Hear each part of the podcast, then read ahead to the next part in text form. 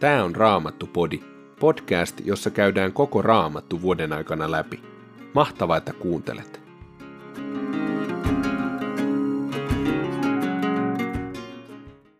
Tänään luetaan Jesajan kirjasta luvusta 30 jakeesta 18 luvun 32 loppuun, Luukkaan evankeliumin 11 luvusta jakeet 1-36 ja Jobin kirjan seitsemännestä luvusta jakesta 11 luvun loppuun saakka. Jesajan kirja, 30. luku, jae 18. Kuitenkin Herra vain odottaa, että voisi olla teille armollinen. Hän nousee armahtamaan teitä. Herra on oikeuden Jumala. Autuaita ne, jotka häntä odottavat. Sionin kansa, sinä joka asut Jerusalemissa, sinun itkusi aika on ohi. Kun huudat häneltä apua, hän armahtaa. Hän kuulee ja vastaa sinulle. Vaikka Herra suo sinulle vain kapean leivän ja niukasti vettä, hän, sinun opastajasi, ei enää kätkeydy. Omin silmin sinä saat nähdä hänet. Aina kun olet eksymässä tieltä, milloin oikeaan, milloin vasempaan, sinä omin korvin kuulet takaasi ohjeen. Tässä on tie, kulkekaa sitä. Niin sinä julistat saastaisiksi hopeoidut Jumalan kuvasi ja heität menemään kullalla silatut Jumalasi, kuin nainen verisen rievun ja huudat, tiehesi saasta. Kun kylvät maan, hän antaa sateen kostuttaa siemenet, niin että maan kasvu, vilja, on sankkaa ja satoisaa. Sinun karjasi käy sinä päivänä laitumella avaralla kedolla, ja härät ja aasit, jotka kyntävät peltosi, saavat syödäkseen parasta hapanrehua, jota heitellään niiden eteen hangolla ja talikolla. Ja jokaisella vuorella, jokaisella korkealla kukkulalla vesi on virtaava puroissa ja peltojen ojissa, suuren surman päivänä tornien sortuessa. Silloin kuun valo on oleva kuin auringon valo, ja auringon valo on oleva seitsemänkertainen, kuin seitsemän päivän valo yhdellä kertaa. Sinä päivänä, jona Herra sitoo kansansa haavat ja parantaa sen ruhjet ja vammat. Herran nimi saapuu kaukaa, Herra saapuu, hänen kasvonsa leimuavat, hänessä palaa vihan liekki, hänen huulillaan hehkuu raivo, hänen kielensä on kuin kaiken nielevä tuli, hänen henkäyksensä kuin joen uoman tulvavesi, joka hetkessä kohoaa kaulaan saakka. Hän valjastaa kansanheimot ankaraan ikeeseen, panee niiden suupieliin suitset, jotka suistavat ne tieltä. Silloin teidän huulillanne on laulu, niin kuin pyhän juhlan aattoiltana, ja sydämessänne ilo, niin kuin niillä, jotka kulkevat huilujen soidessa Herran vuorelle, kohden Israelin turvakalliot. Niin Herra antaa valtias äänensä kaikua, Kaikkien nähden hänen käsivartensa ojentuu maata kohden, vihan vimmassa, ankarana tulen liekkinä, sademyrskynä, raekuuroina, raeryöppyinä. Ja Herran äänen voimasta Assyrian rohkeus murtuu. Ruoskallaan hän sitä kurittaa, ja aina kun hänen sauvansa heilahtaa lyöntiin, kipeästi satuttavaan lyöntiin, kuuluu rumpujen ja harppujen ääni. Ja käsi koholla hän käy taisteluun vihollista vastaan. Jo aikoja sitten on valmiiksi kaivettu polttopaikka heitä varten. Myös kuningasta varten se on valmistettu. Siitä on tehty syvä ja leveä. Sytykkeitä on varattuna, polttopuita yllin kyllin. Herran henkäys on kuin laava virta. Se saa ne leimahtamaan liekkiin. Luku 31. Voi heitä, he etsivät apua Egyptistä. He luottavat hevosiin, joita siellä on paljon. He luottavat sotavaunujen määrään. He uskovat vaunusoturien paljouteen. Ei heidän katseensa etsi Israelin pyhää. Eivät he lähesty Herraa neuvoja saadakseen. Mutta onhan myös Herra viisas. Hän voi lähettää onnettomuuden, eikä hän sanojaan peruuta. Hän käy taisteluun niitä vastaan, jotka tekevät vääryyttä, ja niitä vastaan, jotka ryhtyvät väärintekijöiden auttajiksi. Egypti on ihminen, ei Jumala. Egyptiläisten hevoset ovat lihaa, eivät henkeä. Kun Herra kohottaa kätensä, silloin auttaja alkaa kompastella. Silloin autettava kaatuu. Yhdessä he suistuvat perikatoon. Näin on Herra minulle sanonut. Niin kuin leijona murisee, kuin paimenet kutsuvat toisiaan, käydäkseen yhdessä sen kimppuun, niin kuin nuori leijona ärisee saaliinsa päällä, säikkymättä huutoja, väistämättä ääniä, niin Herra Sebaot astuu alas Sionin vuorelle, käy kukkulalle valmiina taisteluun. Niin kuin lintujen parvi peittää taivaan, niin Herra Sebaot peittää kilpenä Jerusalemin. Hän suojelee sitä ja pelastaa sen. Hän varjelee sitä ja suo sille turvan. Palatkaa hänen luokseen, Israelin lapset, hänen jonka luota olette kulkeneet niin kauas. Sinä päivänä te jokainen hylkäätte hopeiset ja kultaiset epäjumalanne, jotka te teitte syntisillä käsillänne. Assyyria kaatuu miekkaan, ei miehen miekkaan. Miekka sen nielee, ei ihmisen miekka. Se pakenee miekan tieltä, sen nuoret miehet joutuvat pakkotyöhön. Kauhusta murtuu sen turva, kallioksi luultu. Sen ruhtinaat säikkyvät pakosalle merkkiviirin luota. Näin sanoo Herra, jolla on tuli Sionissa. Hän, jolla on hehkuva pätsi Jerusalemissa. Luku 32. Tulee aika, jolloin kuningas hallitsee vanhurskaasti ja ruhtinaat hoitavat tehtävänsä oikeuden mukaan. Silloin jokainen heistä on kuin turvapaikka myrskyn tullen, kuin suoja rankkasateen puhjetessa, kuin virvoittava vesi aavikolla, kuin kallion järkäleen varjo helteen uuvuttamassa maassa. Silloin näkevien silmät eivät ole ummessa, ja kuulevien korvat ovat avoinna kuulemaan. Neuvottomien sydän saavuttaa tiedon, sammaltavien kieli oppii puhumaan selkeästi. Enää ei houkkaa sanota kunnian mieheksi, eikä lurjusta jalomieliseksi. Sillä houkka puhuu houkan puheita, hänen sydämensä hautoo pahaa. Siksi hänen tekonsa ovat jumalattomia, hänen puheensa Herrasta ovat mieltä vailla. Se mies jättää nälkäisen nääntymään, janoisen hän jättää juomaa vaille. Lurjuksella on katalat keinonsa, hän punoo juonia, valehtelee ja hyötyy köyhän kustannuksella. Riistää puheillaan varattomilta oikeuden. Mutta jalon miehen mielessä ovat jalot teot. Hän pysyy lujasti hyvän puolella. Nouskaa, te huolettomat naiset, kuunnelkaa minua.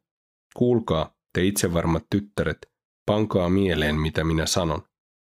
Vuosi vielä, vähän toista, ja te, nyt niin varmat vapisette. Piininkorjuun aika on ohi, eikä hedelmien korjuuta tule.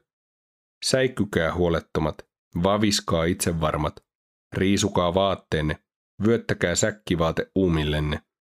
Lyökää surusta rintoihinne, ihanien peltojen tähden, hedelmällisten viiniköynnösten tähden, kansani viljelysmaiden tähden, orjan tappuraa ja ohdaketta ne silloin kasvavat, ja kaikkien riemua tulvivien talojen tähden, koko ilakoivan kaupungin tähden. Sillä palatsi jää autioksi, kohiseva kaupunki hylätään. Missä kohosi Ofelin kukkulan linna vartiotorneineen, siinä leviää ikuisesti rauniokenttä, villi Aasien mielipaikka, karjalaumojen laidun maa. Näin on oleva, kunnes meihin tulee korkeudesta henki. Silloin autiomaa muuttuu hedelmätarhaksi, ja tarhat ovat laajoja kuin metsät. Silloin autiomassa asuu oikeus, ja vanhuskaudella on majansa hedelmätarhojen keskellä. Ja vanhuskauden hedelmänä on oleva rauha. Siitä kasvaa levollinen luottamus, turvallisuus, joka kestää iäti. Minun kansani saa asua rauhan niityillä, turvallisissa asuinpaikoissa, huolettomilla leposijoilla. Metsää kaatuu lakoon, kaupunkeja sortuu maahan, mutta te onnelliset, te saatte kylvää kaikkialle, missä vesi kostuttaa maan. Saatte päästää härkänne ja aasinne vapaasti kulkemaan laitumilla. Luukkaan evankeliumi, 11. luku, jakeet 1-36. Kerran, kun Jeesus oli ollut rukoilemassa, eräs hänen opetuslapsistaan pyysi, Herra, opeta meitä rukoilemaan, niin kuin Johanneskin opetti opetuslapsia. Jeesus sanoi heille, kun rukoilette, sanokaa näin. Isä, pyhitetty olkoon sinun nimesi, tulkoon sinun valtakuntasi, anna meille päivästä päivään jokapäiväinen leipämme. Anna meille syntimme anteeksi, sillä mekin annamme anteeksi jokaiselle, joka on meille velassa. Äläkä anna meidän joutua kiusaukseen. Jeesus sanoi vielä, kuvitelkaa, että joku teistä menee keskellä yötä ystävänsä luo ja sanoo, veli hyvä, lainaa minulle kolme leipää. Eräs ystäväni poikkesi matkallaan luokseni, eikä minulla ole tarjota hänelle mitään. Toinen vastaa sisältä, älä häiritse minua, ovi on jo lukossa ja minä olen nukkumassa lasten kanssa, en minä voi nousta antamaan mitään. Mutta minä sanon teille, vaikka hän ei nousisikaan antamaan toiselle leipää pelkkää ystävyyttään, hän kuitenkin tekee sen, kun tämä hellittämättä pyytää, ja antaa niin paljon kuin toinen tarvitsee. Niinpä sanon teille, pyytäkää, niin teille annetaan, etsikää, niin te löydätte, kolkuttakaa, niin teille avataan. Sillä pyytävä saa, etsiä löytää, ja jokaiselle, joka kolkuttaa, avataan. Ei kai kukaan teistä ole sellainen isä, joka antaa pojalleen käärmeen, kun poika pyytää kalaa, tai skorpionin, kun hän pyytää munaa. Jos kerran te pahat ihmiset osaatte antaa lapsillenne kaikenlaista hyvää, niin totta kai teidän isänne paljon ennemmin antaa taivaasta pyhän hengen niille, jotka sitä häneltä pyytävät. Jeesus ajoi mykästä miehestä pahan hengen. Kun henki oli lähtenyt, mykkämies alkoi puhua, ja kaikki hämmästyivät. Muutamat kuitenkin sanoivat, Pelsepulin itsensä pääpaholaisen avulla hän pahoja henkiä karkottaa. Toiset taas halusivat panna hänet koetukselle ja vaatia häneltä merkkiä taivaasta. Mutta Jeesus tiesi, mitä heillä oli mielessä, ja sanoi, Jokainen valtakunta, joka jakautuu ja taistelee itseään vastaan, tuhoutuu, ja talot sortuvat toinen toisensa päälle. Jos nyt saatana taistelee itseään vastaan, kuinka sen valtakunta voi pysyä koossa? Tehän sanotte, että minä ajan pahoja henkiä ihmisistä Pelsepulin avulla. Mutta jos minä ajan pahoja henkiä ihmisistä Pelsepulin avulla, kenen avulla sitten teikäläiset niitä karkottavat? Heistä te saatte itsellenne tuomarit.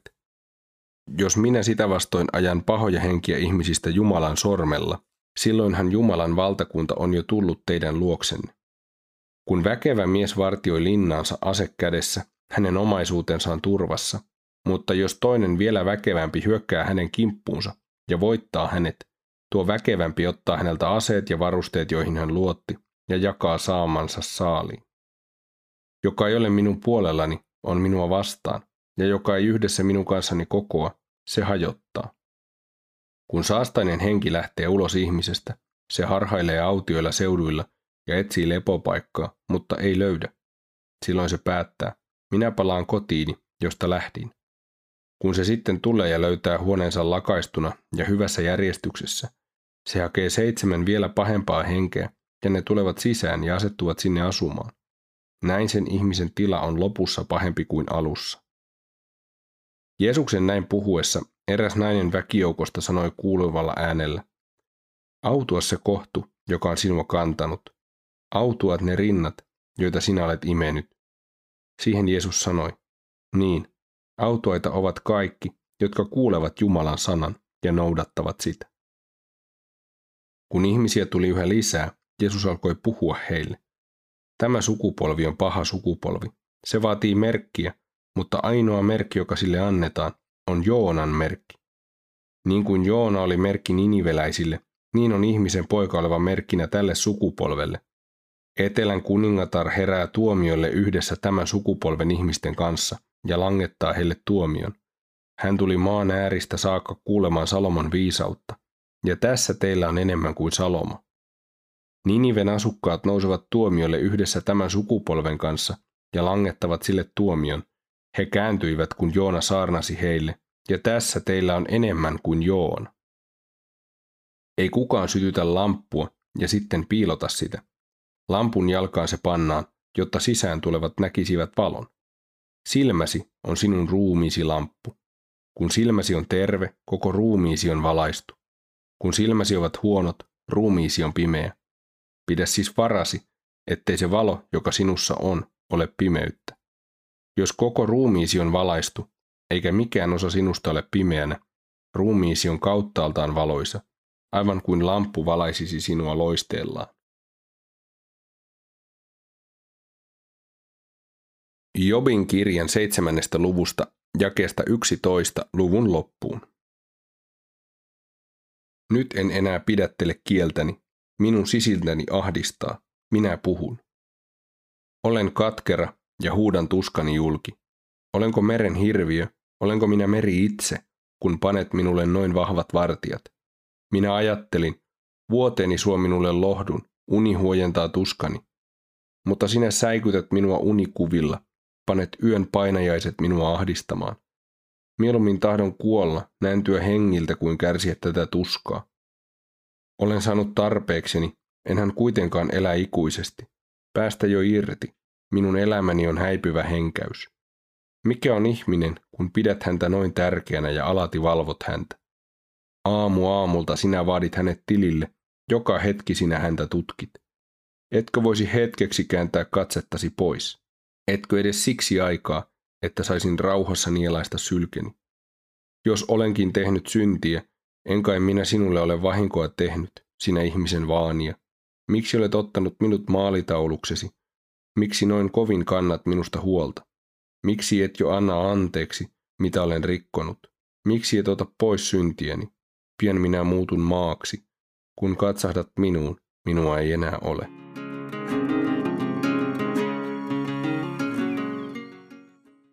Luukkaan evankeliumin 11 luvussa. Jeesus sanoo, pyytäkää niin teille annetaan, etsikää niin te löydätte, kolkuttakaa niin teille avataan. Sillä pyytävä saa, etsiä löytää, ja jokaiselle, joka kolkuttaa, avataan. Nämä on valtavia jakeita, ja siinä Herra puhuu kestävyydestä rukouksessa ja rukouksesta ylipäätään. Ennen näitä jakeita Jeesus on kertonut esimerkin sellaisesta henkilöstä, joka hellittämättä pyytää ystävältään leipää, ja silloin hän saa sitä niin paljon kuin tarvitsee. Ratkaiseva asia tässä kohdassa on se, että tämä pyytäjä ei pyydä sitä leipää kuluttaakseen sitä omissa himoissaan vaan tämän pyytäjän sydämen asenne on kunnossa. Hänen sydämen asenteensa on Jumalan tahdon mukainen ja se rukous, se pyyntö on Jumalan tahdon mukainen. Silloin se kestävä rukous kantaa hedelmää ja toteutuu nämä Jeesuksen sanat, että pyytävä saa, etsiä löytää ja jokaiselle, joka kolkuttaa, avataan. Raamattupodin sulle tarjoaa Opko ja kuunnella voit muun muassa Spotifysta, Apple Podcastsista ja yleisistä podcast-sovelluksista niin kuin Castboxista, Pocket Castsista ja Podcast Addictista.